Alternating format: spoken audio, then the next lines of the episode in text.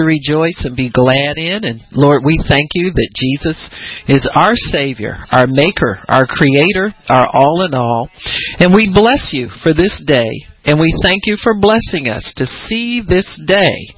Father, we thank you that we can put aside everything, all the weights and all the anchors and everything that would try and encumber us to this world and reach up into heaven where you reside and receive everything that you have for us this day in Jesus' name. Amen and praise God. Amen, amen, amen. So uh, today we're going to talk about the fact that our substance is spiritual. Our substance is spiritual the substantial part of us is spiritual. You know, it's spirit. John 3 6 tells us that that which is born of the flesh is flesh, and that which is born of the spirit is spirit. So we are born of the spirit, and we are spirit. We live, though, still in a material body because we have to live on this earth to walk out the life of Christ, the ordained life that God had for us from the foundation of the earth, from the first creation. He ordained that we would have the life that we have now. So the life that we have now was not a life that it's not a life that was kind of an afterthought after the fall. It's not a plan B life. This is the plan A life that God had for us. And so we are walking now in the redemption of God, but it is his divine plan for us to be here on the earth at this time in the condition that we're in uh, some more, some less. You know, I'm talking about we working on it, but uh, He has ordained the spirit life for us. So, but our substance is spiritual. That which we live out of. When I say substance, I say, I mean that to say the stuff that we're made of. You know, the stuff that's our innermost, that's the real, as Brother Hagin used to say, the real you. And uh, the you that God connects with is definitely spiritual. So, that which is flesh, actually died by the same action of the same faith that caused us to be born of the Spirit. So when we were born of the Spirit, we actually died to the flesh, and so that same power that raised us up from in in the newness of life or raised up our spirit man or caused our spirit man to be born again actually crucified the, the flesh all in one motion on one action. So it's a continual action as we yield to the substance of the spirit. A continual action is giving death to the flesh and giving death to the self life. And so it's it's there are times when we are tempted to be led by the flesh life. You know how it is. The enemy will cause things to go missing in our lives, you know, or cause things to take too long, etc., etc. And your flesh gets this urge on the inside of him to try and dominate your life. But if you yield to the Spirit, that flesh man will shrink away and continue his death spiral until there's not a whole lot left of him, you know, uh, that will, will hinder your life of the Spirit because the Spirit life is so much more powerful. Uh, there's so much more to it and it's so much more enjoyable for us as born again people. I think a lot of the, the things that we we do or we get involved in that are negative things have to do with habits of thought patterns rather than real desires, real needs, real whatever. Uh, sometimes we can allow the soul life to kind of gain some impetus with us, you know, that kind of thing. You know, the enemy gets us ensnared uh, in the soul life. Uh, sometimes he'll he'll bring people into our lives that we admire or like or something like that. Before we know it, we picked up habits of theirs or habits of thinking like them that are not good. You you know, they they just don't edify. And so the thought that God has to pick our friends for us really is a turnoff for a lot of people because they feel, oh, I got a right to have it. It doesn't matter to God. No, I'm getting them saved. You know that kind of thing.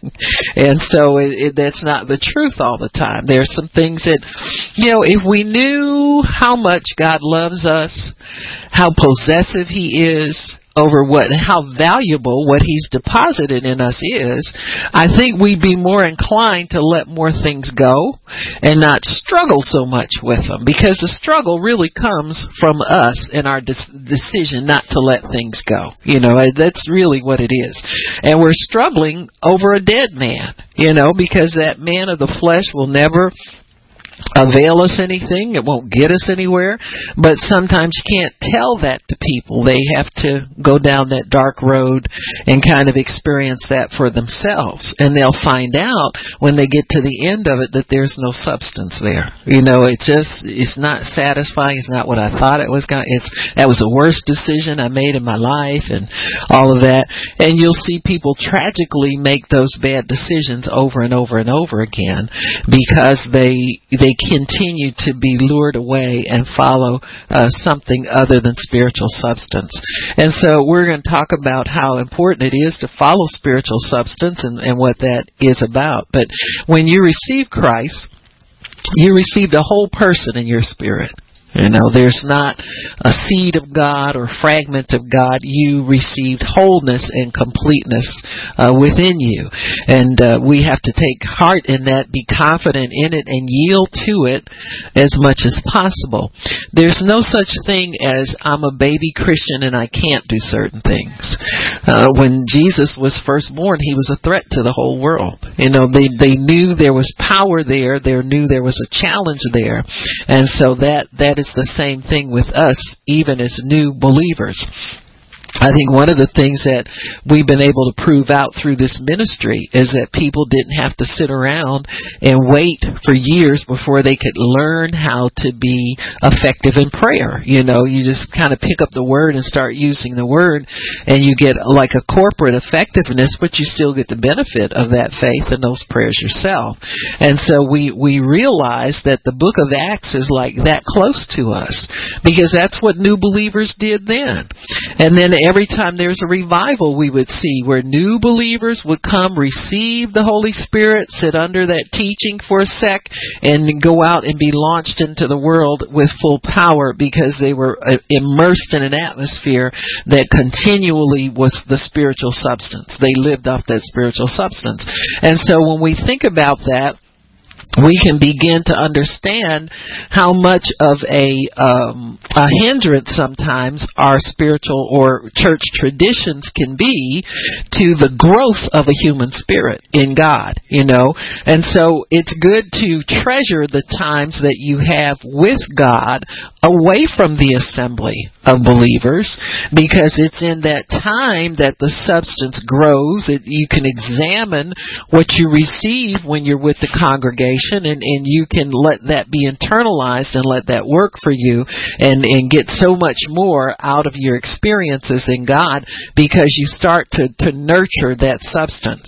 So you're not trying to get away from church. Remember the old days you were anxious to get away so you can go talk about everybody that was in church that day. Well, we don't live like that anymore, praise God. And if we do, we need to stop. You know what I'm saying? But we don't really live like that anymore. We live more by, by the spiritual substance that God's put in us, and we try to cultivate that that an atmosphere that keeps that substance strong in us, so that we don't have these roller coaster lives, up and down, up and down, up and down. You know, I was real high in the spirit here, and then something happened, and I got knocked down. Well, you can stay high in the spirit if you realize your life is through that spiritual substance, and it's not through what's going on around here in your natural realm. So when you understand that and you cultivate, this is your life. The spirit life is your life. This other stuff is going to fade away. You're passing through. It's going to come and it's going to go. What was uh, hot today, uh, you know, as Miss Heidi Klum says, one day you're in, next day you're out. With a very German T on the end, you know, out you know. so it's just that way. Things change. Circumstances change. But one thing that doesn't change is your connection with God and that spiritual substance that keeps you connected to Him. So we have to respect that, honor that, cultivate it. Uh, anything that starts to, to tear it down or cause it to slip or deteriorate, we need to disconnect from that, you know, and, and protect what's in us. Be just as protective over it as God is. So So when we're born of the Spirit, we said, we uh, we really uh, must reckon ourselves dead to sin and the dictates of the flesh. We really must. And understand that when sometimes when we struggle, we struggle because we are not honoring the spiritual substance and allowing it to work in our lives the way God ordained it to work. Anything that we desire we can get by faith. We can get by the exercise of our faith and developing in our faith. That is, we must desire it. Sometimes there are things that are good for us, but we fight the desire to have those things in our lives. You know, don't we? We we know it's good for us to. You know, I know myself. I feel a lot better and everything if I lost forty pounds, but I keep putting it off and putting it off and putting it off for no reason. You know what I'm saying? You just hold on to stuff and say, "Oh boy, here we go again." You make it a chore when it doesn't have to be a chore. All it takes really is a decision and just give it over to God and start using your faith on it. You know, here's another faith project that we can get involved in. And so life is like that. You know, we live out of this spiritual substance and everything that you need for life can come through that spiritual substance, through the spiritual door.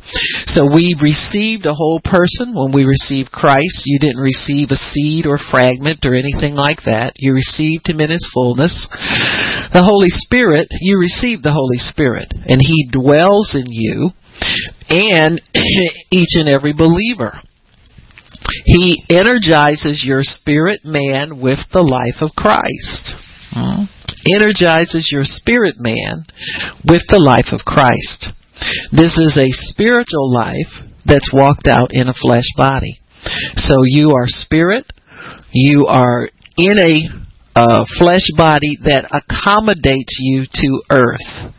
Your spirit causes your body to accommodate to earth, not the other way around. Sometimes we get it out of out of order where the flesh wants to start to dominate and let the spirit just kind of trail in behind him, but we're really constructed to function to let the spirit lead and let the spirit go first and and and bring everything into line with the word of God and then you walk out and prove the will of God in your life. He is a 100% spirit. The Holy Spirit is God is. He is the spiritual substance who leads and guides us. So the Holy Spirit is the spiritual substance who leads and guides us. He has different aspects to his personality, known as the fruit of the Spirit. You know, there are nine of them. So love, joy, peace, gentleness, meekness, goodness, self-control, all of those things come out of the Holy Spirit. That's His character. That's His personality. That's His nature. So when we live for Him, the substance in all of its essence is available to us. We don't have to ask God for love. We don't have to ask Him for patience. We don't have to ask Him.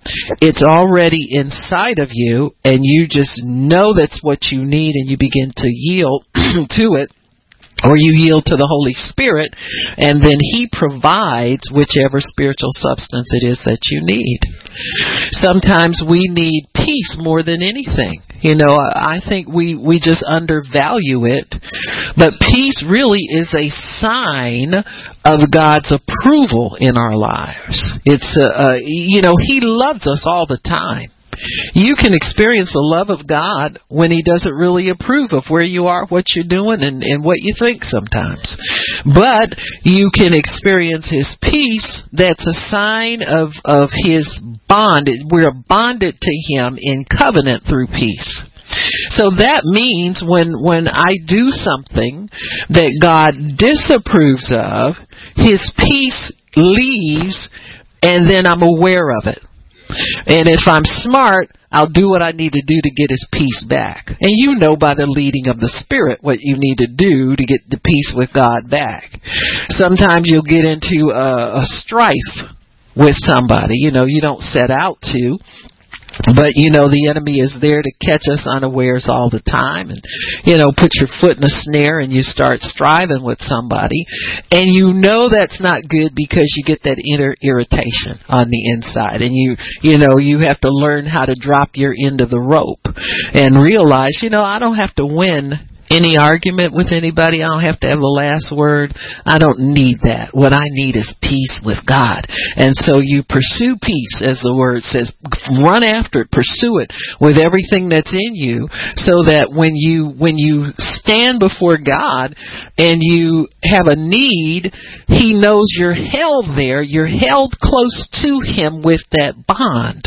See, that's a that's a in it's a bond in the sense that it binds you to Him, but it's also a bond in the sense that it's a surety. It's a down payment on greater things. Just like uh, if somebody, uh, say for instance, if if you have a business where you have to have access to people's personal property. Say you're a security person or you're a um, uh, you're you're a, a a house cleaning company and you have to have access to people's personal property most people want you to have so show that you can if something happens to that property you're good for it. So you have to go out and get a bond and if you get bonded, that means that there's somebody guaranteeing that if something's missing, they can let them know and they'll come and pay full payment for it. And so when we have the bond of peace with God, that's a down payment on whatever it is that we've negotiated through spiritual substance that belongs to us. So when you have peace with God, that's your surety. That's your your your uh, down payment. That's your guarantee. That peace guarantees that you will have the things that you desire if you don't let go. See, you've got to hold on. He's not going to chase you down and bring that to you if you're not doing your part to stay in covenant with him. And so that peace then becomes pretty much the essence of, of understanding your location spiritually speaking. See, you, you locate yourself with the amount of peace you have on the inside of you. If you have a lot of turmoil, then you go to God and, and seek peace. You know, God, I'm I'm not feeling good about this. Uh, I don't don't have an answer here, and uh, I'm I'm gonna ask you for an answer. If I don't get it right there, let me have your peace so I know the answer's on the way. You got me? This these this is how you negotiate uh, through the realm of the spirit, and this is how you maintain uh, spiritual integrity and deal with things by spiritual substance. So when God wants to take, he says he will take care of us. He does it by the spiritual substance that leads us and guides us into all truth, all things that are possible, all things that are promised, all things that are desires of ours that he puts in our hearts, not the things that your carnal man craves for. There's a difference between a spiritual desire and a carnal craving. And so we have to know the difference. He teaches us the difference. I can remember thinking many years ago, I, I met some people, some ladies in a Bible study, and I had been wanting to do some different projects. And I was doing okay with the projects, but I thought, boy, it sure would be nice if I knew somebody who could uh, do the artwork, you know, and do drawings. And so I met one lady; she was an artist, and and uh, so when I called her one day, I said, you know, I think God wants us to work together. She said, really? She said, honey, it's not me. You know, just as plain and simple. And I thought, well, how dare she insult me like that? This has got to be God. You know, because I asked and there these people showed up. But see, I didn't understand spiritual substance and how that works. And I tried several times. I ran into another lady who was an artist. I tried several times to make that work. It never worked. And I realized later that I was looking in the natural realm for things that he was going to bring from within. And if you don't have it planted within. If you're just shopping on the outside looking for things, the enemy will find all kinds of things to get you involved in. One lady said, Oh yeah, I've been praying too, and we're gonna do this and that. Never happened. She would do a couple of drawings and then get depressed and have a conflict about something. And well i don't know you know we probably need to get somebody to get us a contract together and blah this and blah that. My artwork is very important to me and you know so you get entangled in nonsense looking in the natural and so I went back to God and I said, God, something's wrong. He said, Yeah, something's wrong. I'm not telling you to do that with those people. He said, If I give you a work to do, he said, you let me bring into your life who you need when you need them. You got me?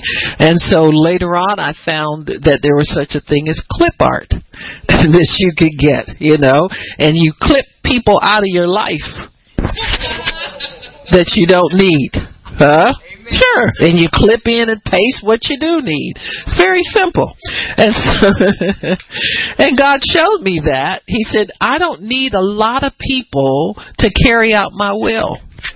He said, never have. He said, all I need is somebody who's willing to be responsible and to come to me and when I need something, I can. They're committed to get it done for me. He said, "I'll bring the people you need." He said, "They may stay in your life, but for a season. But I'll bring those people that you need." You got me? And so that taught me how to negotiate the things that I needed for what God was giving me to do, and in my personal life through a spiritual substance called faith. And so after that, he took me on a faith journey that I've been on ever since. And he's been able to show me how everything that we need in life comes through this spiritual substance. You got me? It has to be dealt totally with in the spirit. When it manifests in the natural, that's when you know the spiritual negotiation is complete. It comes in its season. It doesn't come ahead of season. It comes in its due season. So when we have a need, we can see natural areas of need, but they still have to be negotiated for through that spiritual substance. They cannot be negotiated in the natural. In other words, when you see something and in the natural realm, you might say, oh, well, that's nice. You know, when I get my so and so and such and such, I want one just like that. But you don't just run out and try to grab it because you see it right away. You have to go through the realm of the Spirit if it's going to work and if it's going to be God. I hope people will hold on to this understanding because there's so many ways to build things that look like they're God through natural means, especially in this area of mass communication and mass ability to reach tons of people at one time. You can get the false impression that God is telling you to step out and do certain things. And see there you might be a while down the road before you look back and see the fruit doesn't validate that the spirit of God is manifesting there at all. See? And so we have to be careful to stay with the spiritual method and spiritual root of of of accomplishing for God and getting the things that we need in our lives. So we're going to talk a little bit about the spirit realm. in the spirit realm, we connect from within to a place that is without. So you connect from within to a place that is without. God hears us from heaven. Okay, He lives in heaven. And so we must reach out to him. Second Chronicles 7:14 says that if, you know, my people call by my name, when you humble yourself, pray, seek your, his face, turn away from carnality. Turn away from selfishness, turn away from the cravings, all of that stuff. He'll hear from where? Heaven and send healing down to us. Matthew 6:19 uh 6:9 Jesus taught the disciples to pray is that Matthew? He said, Our Father which art in heaven. So God the Father still resides in heaven. Jesus is sitting at his right hand. There's an altar set up there for our needs, for our prayers, for our desires. They sit there on the throne waiting for us to send up requests, needs, etc., etc so that we can receive what we need from heaven. God says when you approach, Jesus said, pray on this manner. Our Father, which art in heaven, holy, righteous, honorable is your name.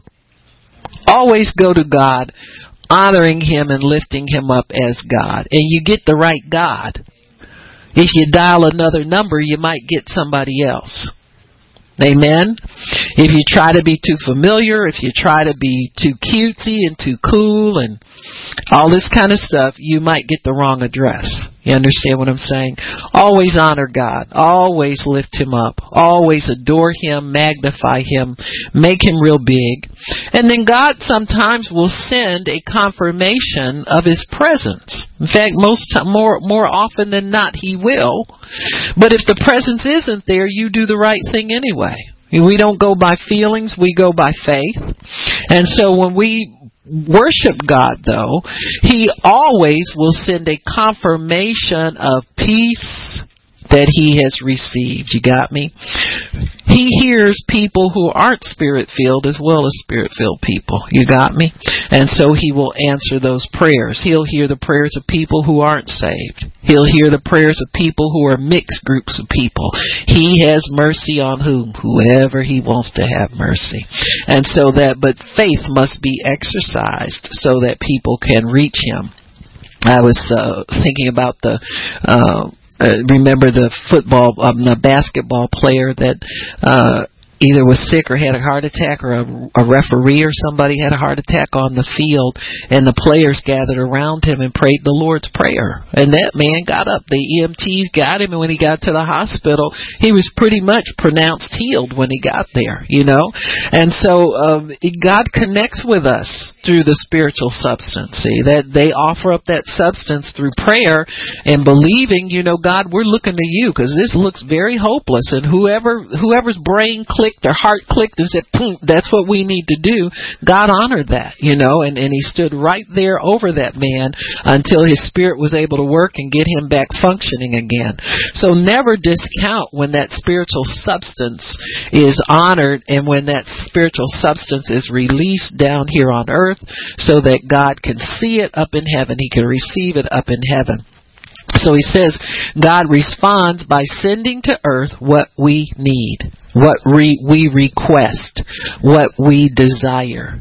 He will not send the dog if you ask for the cat.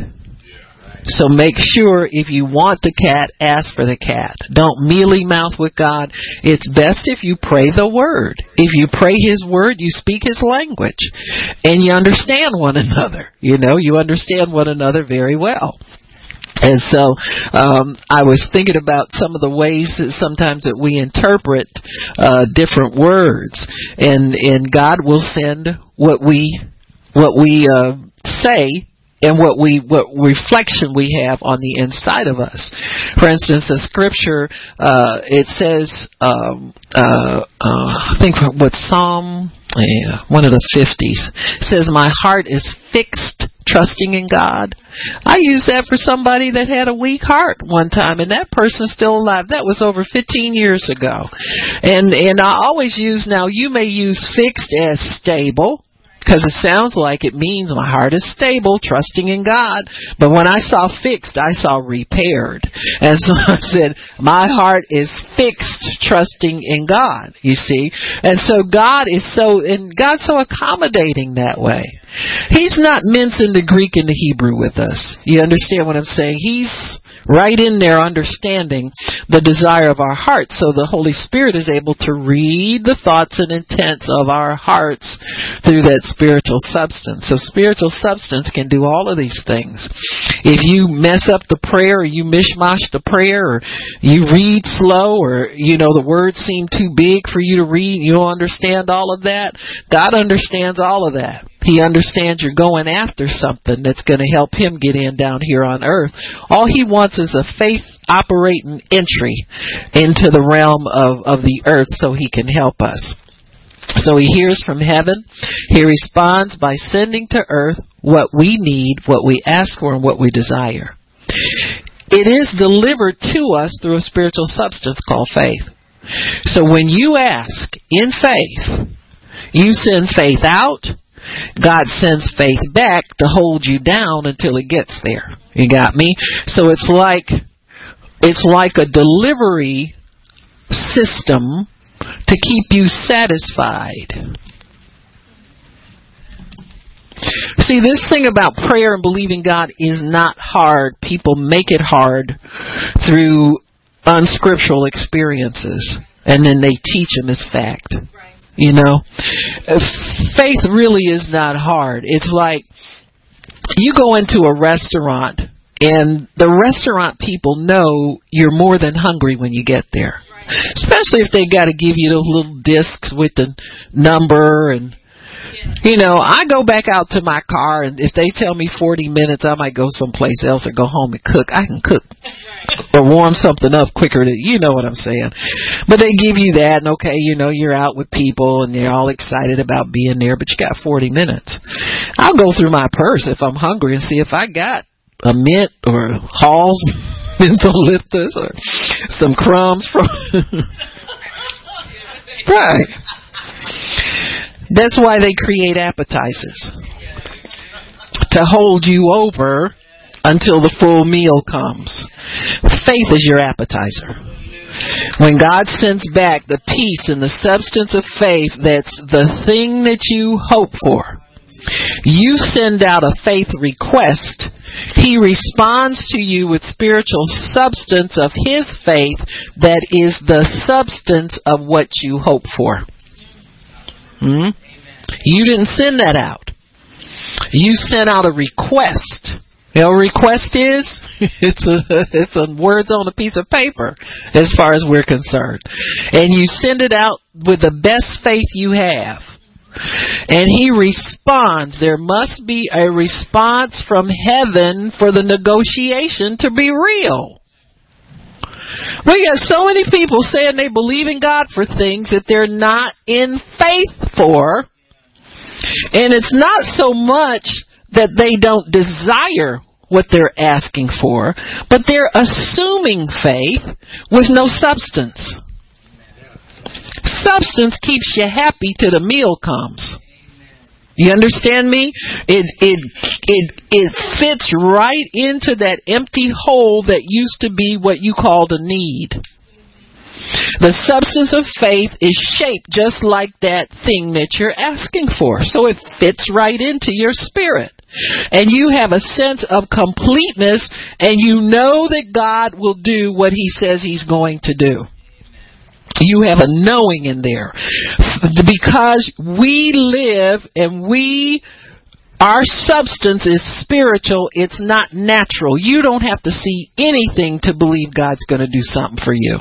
You don't have to see a thing because your your substance is totally spiritual. You don't have to know somebody else that got something from God, even though we do that. The Word helps us. But there are countries all around the world where they don't have a Bible. People don't have a Bible. They're just crying out to God and reaching out to God. And God will deposit in them that hope, that faith, the courage, the peace, everything that they need in order to continue on. Before there was Bibles printed, God talked to people and gave them total confidence in him. There's there's a spiritual way to connect to God for everybody. Our problem sometimes is we we divorce one thing and jump on something else instead of carrying all of these things with us as our uh, our as part of our inheritance, so that we can can get to know God in a greater way. so when we when God God hears from heaven, responds by sending to earth what we need, it is delivered to us through spiritual substance called faith. It is the substance of things hoped for. Hebrews 11 verse 1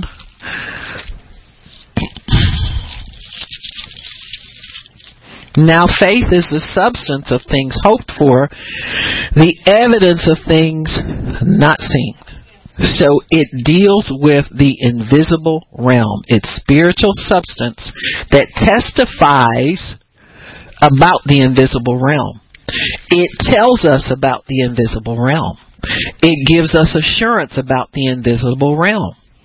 God delivers the the the manifestation of it, the earthly manifestation, but it's been real in the spirit ever since before you asked for it.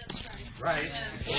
These things are locked up in God. He tells you about them through your needs, through your desires, through what you want, through what you perceive is going to be necessary for you to complete your life and live a happy and productive life. You get all of that through Him.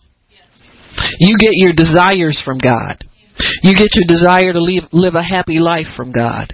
You get your ability to to uh, envision what God has for you from God. Quit looking at what other people have. Quit comparing yourself to other individuals. I don't care if they're spiritual people. Let yourself rest in the knowledge that God has what He has for you for you. You got me?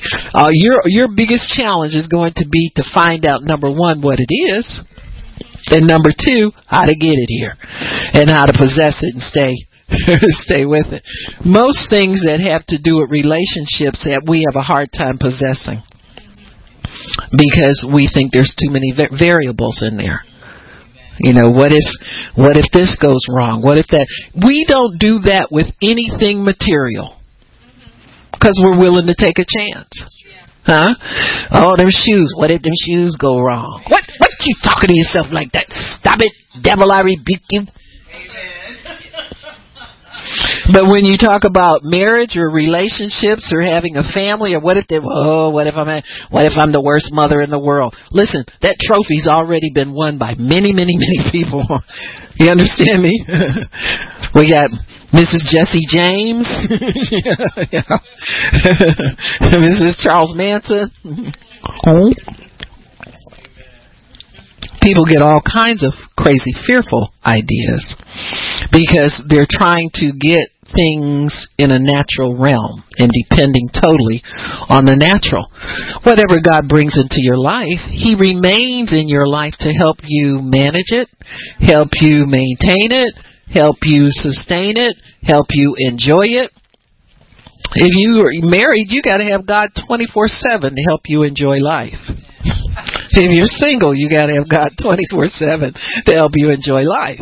So, I mean, it, it just you you don't ever think about getting this from God and then dropping him and go off and enjoy it. That's just wrong thinking. Don't think about trying to hide it from God and get it anyway so he don't he don't really know you got somebody living with you that you said I do to that you know is not right for you scripturally speaking you know I was reading something I think somebody had something on Facebook the other day about uh uh it was kind of funny. I looked at it. I said, "That ain't right. That brother shouldn't put that on there." It was a, a wedding ring, and it says this is the smallest. What did he call it? Shackle.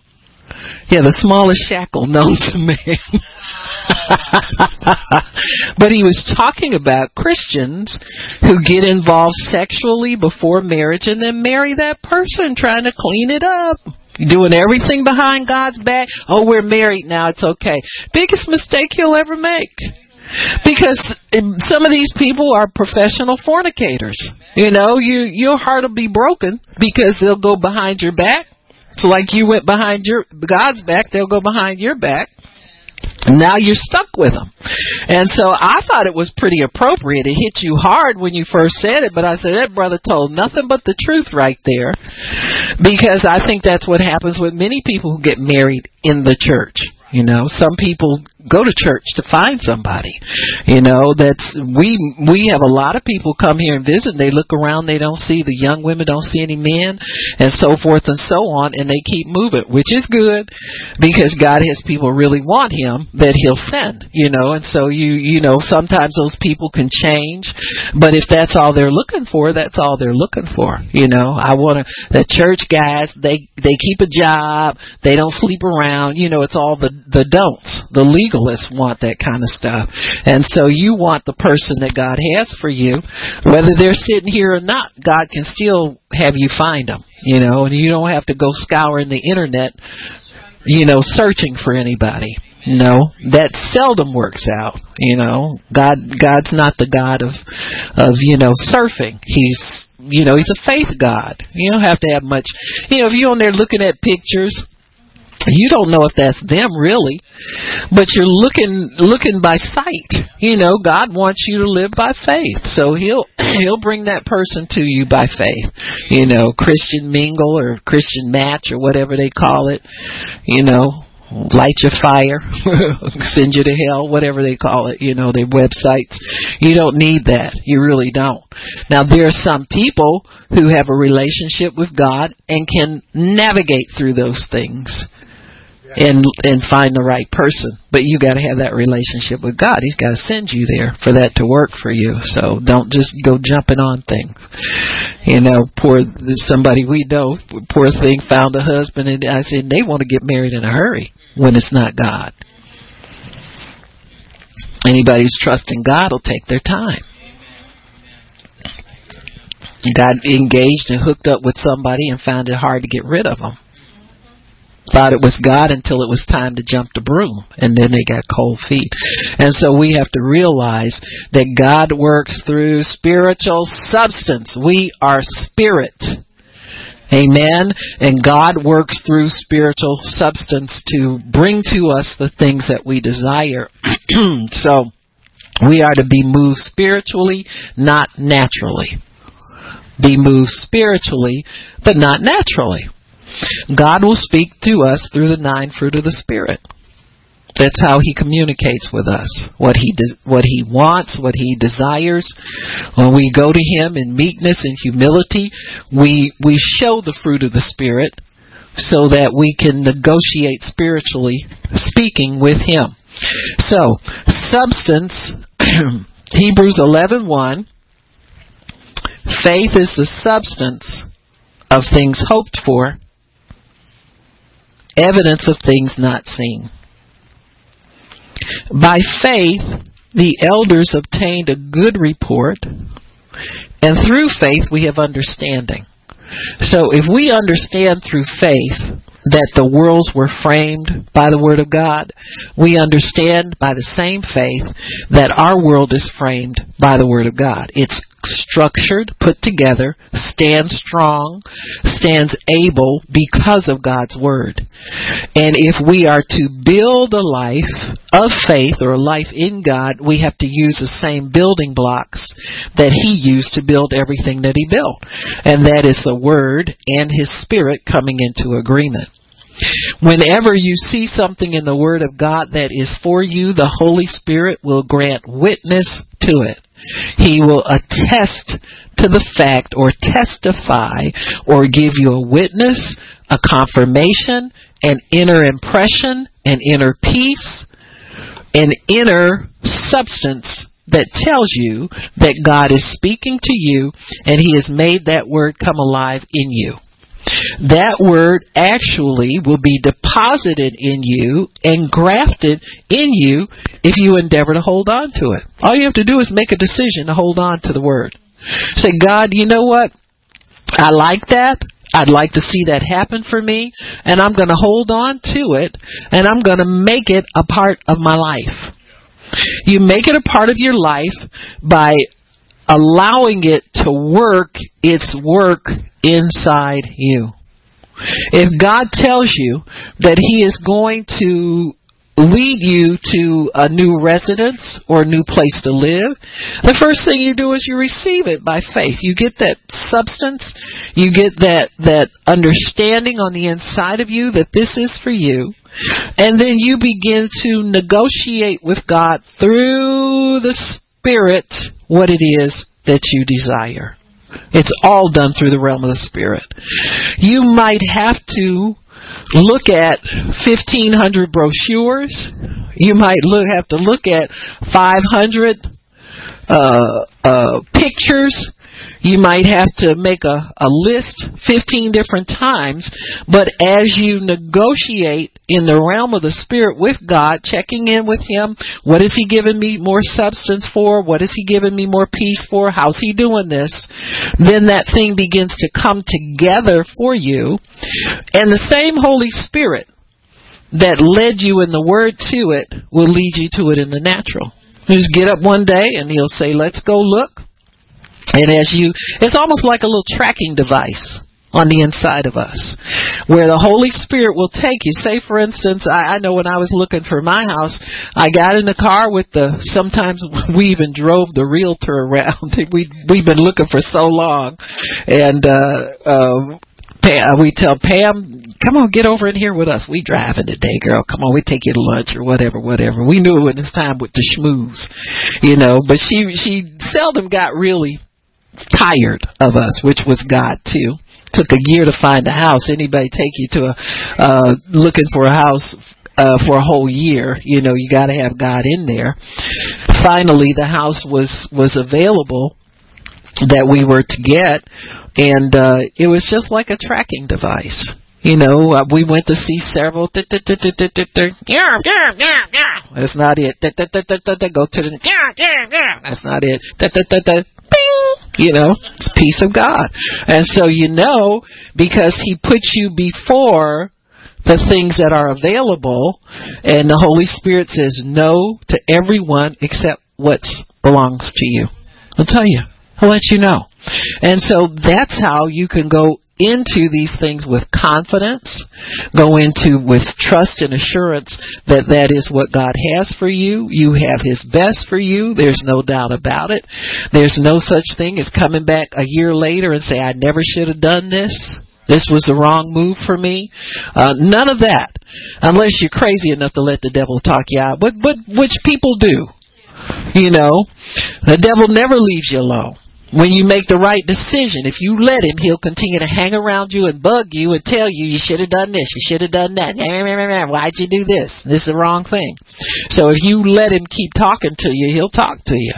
But when you know that you know that you know, by the spiritual substance that God led you to what it is that you have, then you go ahead and you receive what God has for you.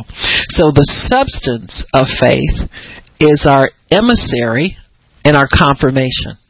He sends out to us a reassurance that yep god heard you. Yep it's a go. Yep it's on the way. Yep it's it's made already. Yep he's ready to lead you. Yep it's it's on the on the books for you. It's written down. So we send out faith.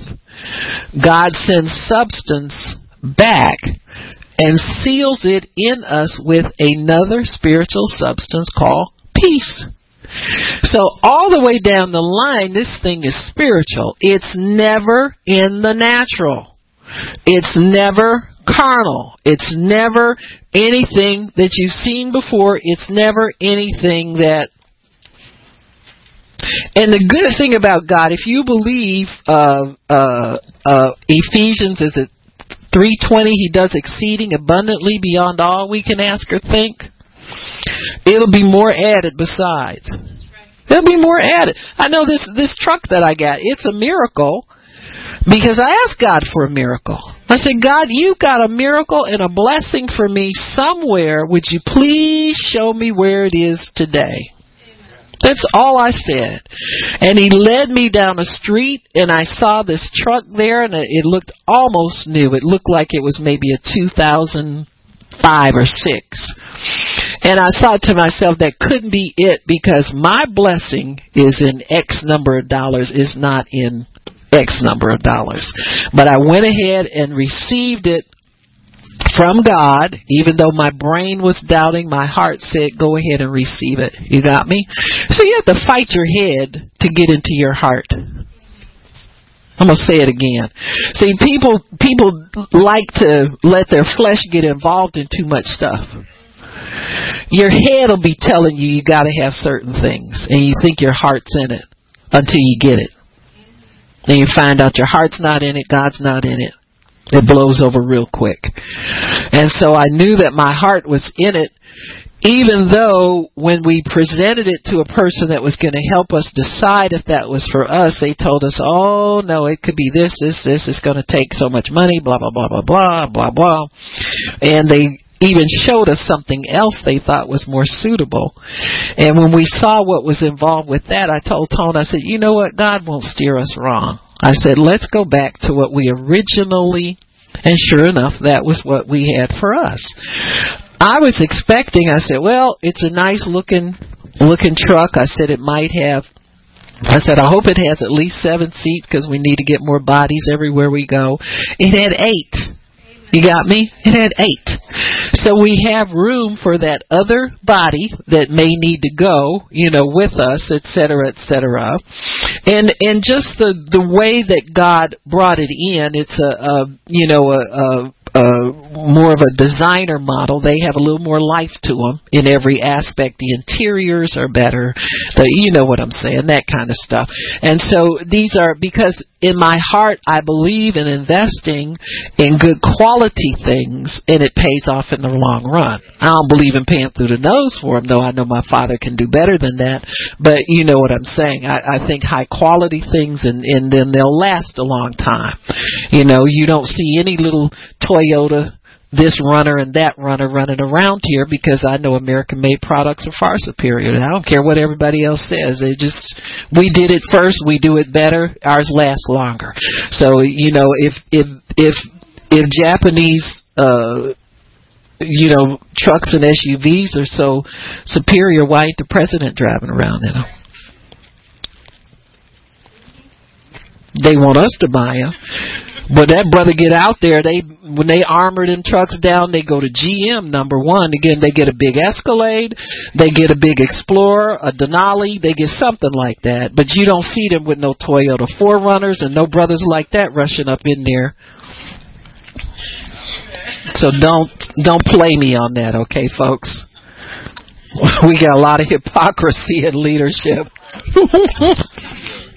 We got a lot of hypocrisy in leadership, folks, so let's not go there, okay? If that's what he drive, that's what I drive. I'm care I'm packing more valuables than he's packing. Hopefully. As a child of God. Amen. So anyway. This Isn't it true? You have to look at what people do, not what they say.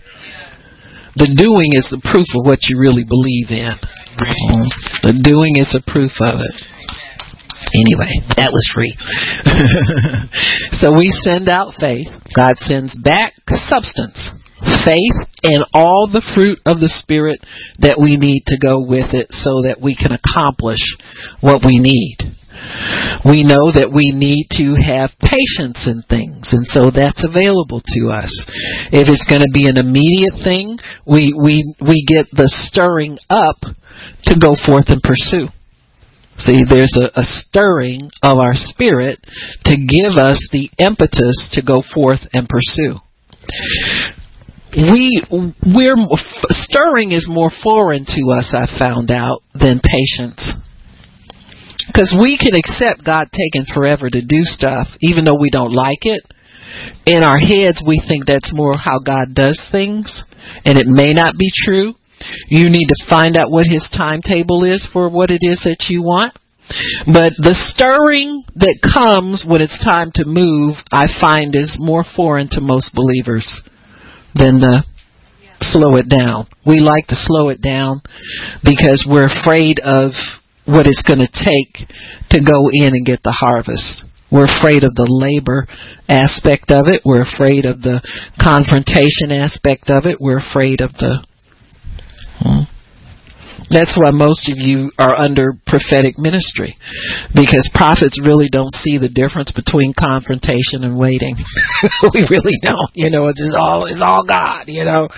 And so um in fact most prophets and apostles will try to pursue an attack first because they know no harm, no foul. You know, if the door's not open, God will let you know.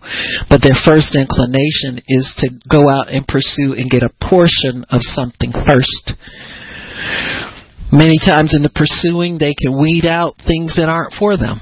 You know, many, and it doesn't bother us to go to go for the same thing at 15 different doors. If it's not there, we just get up the next morning, try the next door. It's no bother. The average believer, that's really foreign to them. Like it's very tedious to them. Because most people are under pastoral or, or teaching gifts. And, and pastoral and teaching has to do with just living a life of pursuit of God through waiting. You know, there's no impetus to go in and use your faith and get that door open with your faith. And boom, hit it. If it doesn't open, that's fine. It just wasn't that door. But I'm gonna find another one, and tomorrow I'm gonna keep banging this door until I get it. We don't lay things aside and wait. There's always something on the project table that we can go bang a door in, with faith and, and get it opened with. And so, so in different, you'll see at different eras of the church history, prophets and apostles are released again to get doors open and to stir people up to go through open doors and to stir them up to use their faith to pursue God and, and get things accomplished. There are accomplishing anointings or accomplishing offices uh, in the body of Christ, and so that's why God has us here uh, to to lead the charge because we're going somewhere. Most most believers think it's coming to them. The offices of apostle and prophet take you there you don't wait for it, you go to it. And so this is this is the difference. Makes a big difference in what you can accomplish in a lifetime. So so anyway, God will will uh, he seals our our his response with a spiritual substance called peace. And this is the nature of the spiritual exchange. You exchange that faith that's sitting in you doing nothing, gathering dust on your trophy shelf that you brag about and then you exchange it for something you really want to get in your life. You know, you stop talking about it forever and you put your petition, your request before God and that exchange happens. I was speaking with somebody who is a minister over the phone and they were asking me about something. They said they needed an answer from God on it. And This is a word of faith person and they uh told me they said well yeah somebody's given me something and I, I just haven't decided i haven't heard from god what to do with it and i said well you know i can pray for you and see what god wants you to do he said yeah and then he changed the subject and went on to something i said wait a minute i'm going to pray for you and i said god will give you an answer now if he's got one, he can give it to you now. You want it now? Oh yeah, yeah, yeah, yeah, yeah. Told him what God said. Ten years later, still hasn't you understand what I'm saying? Some people ask, but they don't want to know. See, they don't want to know. Because when the answer's right there, if you really want it, you'll take the answer and go pursue. Some months later, somebody came to him with an offer that fit in with what God said he wanted to do. He thought about it and decided that person wasn't the right person for it because they'd been involved in some kind of mischief or something. I said, well, who hasn't been involved in some kind of mischief? At least you know what you're dealing with. What about the people in mischief that you don't know? just you know, you can't help. You can't help some people. You know, you can't help some people. So anyway, but this this is you know uh, uh, we have to understand the spiritual spiritual exchange. When we request, God immediately will send us an answer. He'll give you answer peace. He'll give you an answer to to with substance. He'll He'll do that exchange for you in the realm of the spirit and give you a sense of knowing that he heard you, knowing that you have what you say, knowing you need to walk away from that exchange with a confidence of of greater faith on the inside of you that you know that you don't it's not under question anymore. It's not a question anymore. It's a real thing and you're on the, the right road. So Jesus hears in heaven because he recognizes his image on the inside of you. Call righteousness. When you ask in faith, nothing wavering, if you have aught against any, forgive, so your Father can forgive you, and then it's all good. You understand me? It's all good after that. There's stipulations on it because he has to see his image there speaking back to him in you so that he can give it to you. That's what makes God no respecter of persons. He's looking for Christ in you. Your hope of everything that you, this is what you're hinging everything on. That you have a covenant with God through Jesus Christ who dwells within you by the Holy Spirit. So he's pretty much talking to himself and blessing his own righteousness this is how you this is how the great ones get everything they want. I mean, they use a little side stuff too, but you know, the ones who really I'm talking about the people that that you know you could you could feed a whole orphanage with no money ever. You know what I'm saying? Great ones like that, you know. These people recognize and understand what God's responding to. He's responding to his own image, speaking back to him his word by his spirit, and he bypasses who the vessel is. I wish I can get you to understand that better because, you know, people just don't really. That's how he's no respecter of persons. He's not looking at me as Barb, somebody who's asked. He's looking at what I put forth through what Christ has done in me. He's looking for his own image there radiating, speaking back to him so he can bless what he's deposited in me, irrespective of who I am. Thank God for that. Thank God for that. Thank God he's not looking at who you are, your rap sheet. It's, it's personal, but not. It's individual, but not. It's you, but it's Him. Thank God for it, folks. Thank God for it. Thank God for it. See, this is you. You you meditate on that for just a little bit, and it'll mess your mind totally up. But you'll be so glad for it. Right? He really doesn't remember my sins and trans. He really doesn't focus on my sure. He really isn't looking for that. He really isn't. You know, that's definitely not an issue with him. So when we have that, we we know that that we can can have whatever it is that we say because of him dwelling in us. It's him in us, folks. Not what he did for us. It's him in us.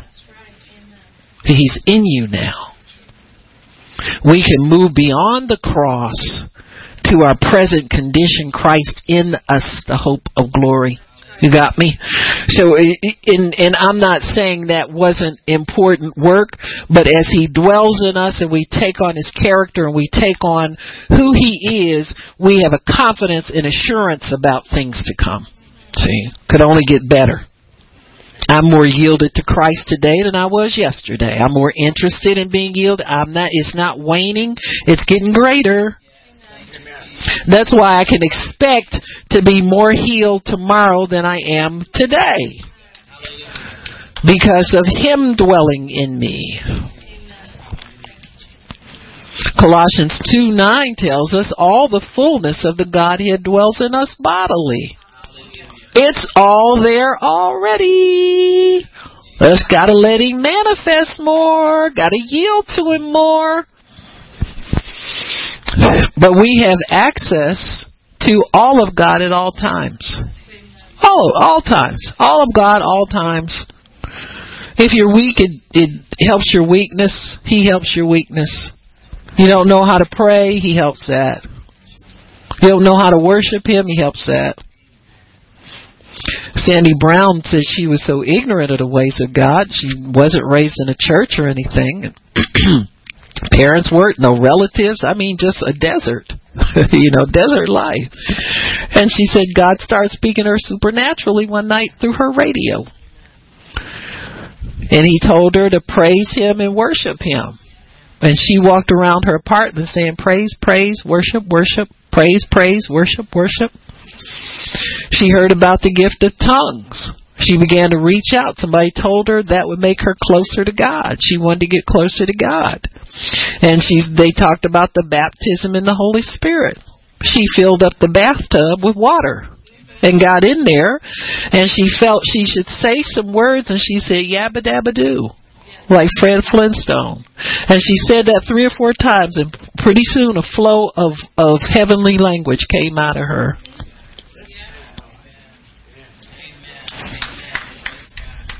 See, if you start out on the right foot, you'll you'll quickly get to know Him. You'll quickly get to not doubt God's greatness in you. So, how do we access spiritual substance? By acknowledging God. You know, Proverbs 3, 5, and 6 tells us to acknowledge Him in all your ways, everything you do. Don't you dare want anything without putting it before God. All you do, acknowledge Him and He'll direct you. What you don't let Him direct you in, you'll fail at. I'm going to say it again. What you don't let him direct you in, you'll fail at. Hmm? He's not going to let you prosper outside of him because he's giving you your word, his word. He will prosper you. Why would he let you go off and do what you did before you met him? So Proverbs, I'm sorry, Psalms 103 and 4 tells us to enter his gates with thanksgiving and our hearts in his courts with praise. So we know to access spiritual substance through thanksgiving, acknowledgement, praise, and worship. God, I need so and so and such and such. I can go out and buy it. Huh? But I think I'll I'll just ask you to bring it into my life. Oh, that takes too long. It's going to take longer for you to finish them payments once you get into debt. He's faster than payments on your credit card. Mm-hmm. Or robbing Peter to pay Paul when you get over your head. Huh? I can remember older people in God, you know, you get a little age on you, you're not ashamed of loving God. they would always, thank you, Jesus. Hallelujah. Get up. Thank you, Jesus. Sit down. Thank you, Jesus. I know what that's about now.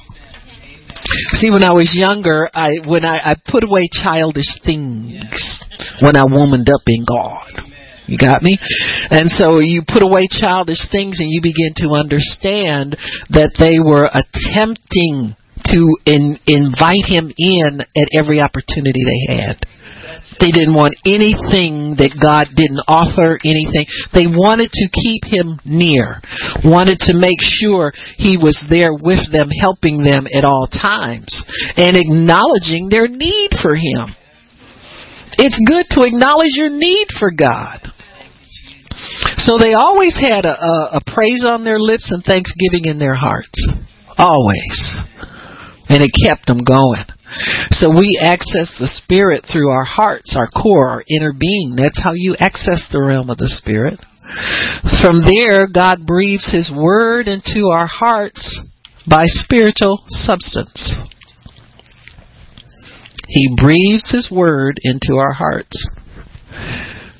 Now, the Word of God is much more than those letters you read on the page in your Bible. I'm going to say it again. See, it would have to be for the kind of results that we get. When you read God, God is going to increase you. That sounds good, but it's just pages on the Bible.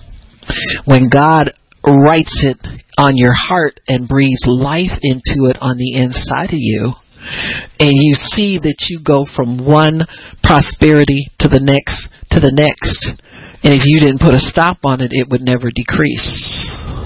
The woman with the cruse of oil. Remember? The oil stayed because she had no more vessels to pour it into. So you see the continual blessing that comes when he breathes it into your heart and it never stops. My husband was was had made up his mind early in his career he wanted to be a plant manager. He got as far as well I guess maybe a rung under, or two rungs under, and then he said, "You know, I don't think I want to. I don't want to go to the next." He knew God had him on that path, you know, and and and he just knew that if if he didn't stop that process, he would be there one day or soon. And so we have to. Isn't that wonderful though that God can put that in somebody? I mean, put that in you where it's not so much clawing and begging to get somewhere or go up or get promoted or but now you have confidence that he'll take you as high as you ever want to go and beyond and you got to stop the process if you don't want to go that far you know, we don't live a lot of times in, in a small percentage of what God has for us. Small percentage. But we do access him by faith, you know, through worship and praise and lifting him up, exalting him. That's his that's his address. E X A L T M me. Exalt God. And I'll come. You you knock on my door and I'll come to you. So we access the Spirit through our hearts, our core inner being. From there, God breathes His Word into our hearts by spiritual substance. It's there by faith. Nobody can get it out. You can't get it out. Because God put it in there. Now you can stop obeying it. and you can retard the growth of it. But there are people that, you know, I expect fully those people to come back to the Lord after they've had their run of stupidville. You know, after they got tired of running around and being stupid. Why? Because the Word of God is in their hearts already. We see that all the time in church. You see people that come to church after, well, I quit going because, you know, and I never should have stopped doing that. Yeah, you're right. It might take you 10 years to come to your senses, but you'll come to your senses because God will make it so. Once it's breathed in there, it can't be rooted out. You can't root it out because God put it in there. You didn't put that word in there. God put that word in there. Jesus saved you. He saved you by causing you to be born of His Spirit. You can't unborn yourself because you didn't born yourself. Just like husbands and wives, when you get married to somebody, God makes a two one flesh. You can't undo that because you didn't do it. It's supernatural. You'll see people who have been married and claim to be separated or divorced live apart for years, and then when they get together, they grab each other's hand or have a familiar look toward one another.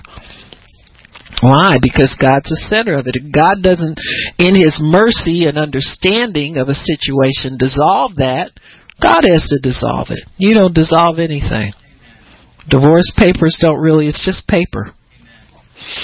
God, this is a spiritual thing we're talking about there.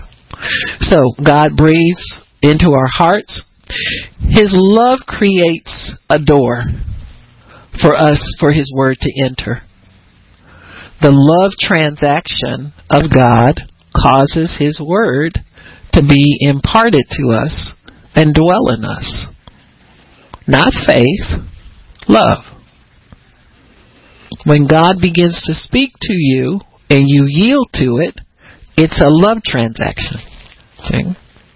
Not faith, it's love. Love has that ability to soften hardened hearts, open blinded eyes. Love does all of that. Hmm? When that door is open, then the deposit of faith comes in. Amen? Yeah, it's like a romance. You know? You love somebody, you are open to receive what they have for you, what they say to you, like their words, you like the way they interact with you, you know, that kind of thing. And so God has to romance us in to receiving much of what He has for us.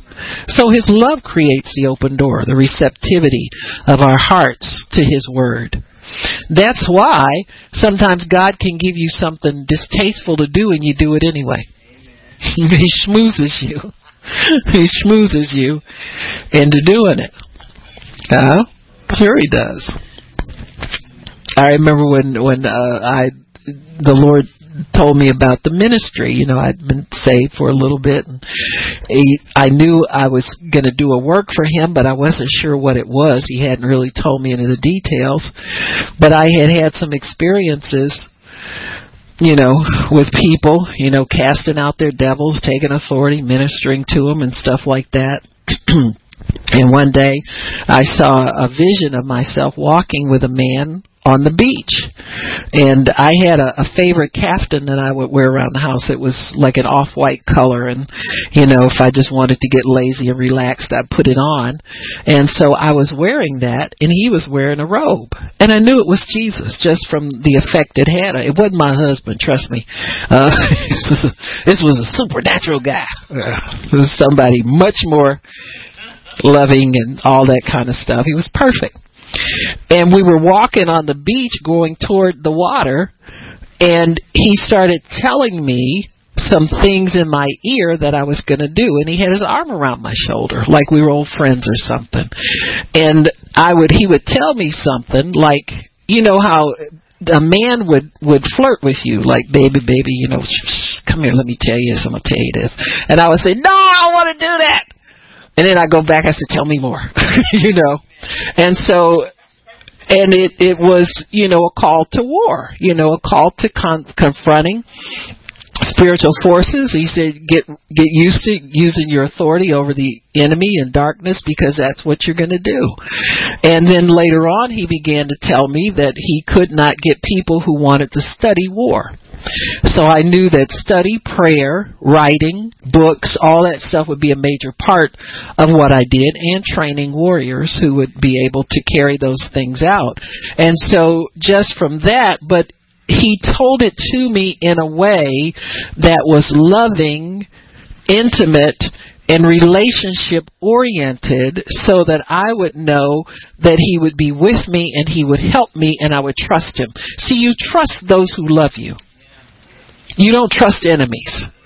You're crazy to surround yourself with negative people or enemies. People criticize you and what you do for God. Now you're crazy to get around people like that. You you surround yourself with people who see eye to eye and that's intimacy with God.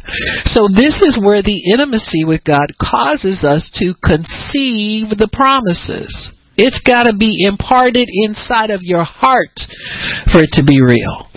It's deposited in our hearts, and we have what desire by spiritual substance. It's all spiritual substance. And this substance begins to form the desired outcome whatever it is, if it's victory over sickness, if it's uh, new joints or new eyes or new vision or new anything, you'll get that. The substance begins to form the desired outcome.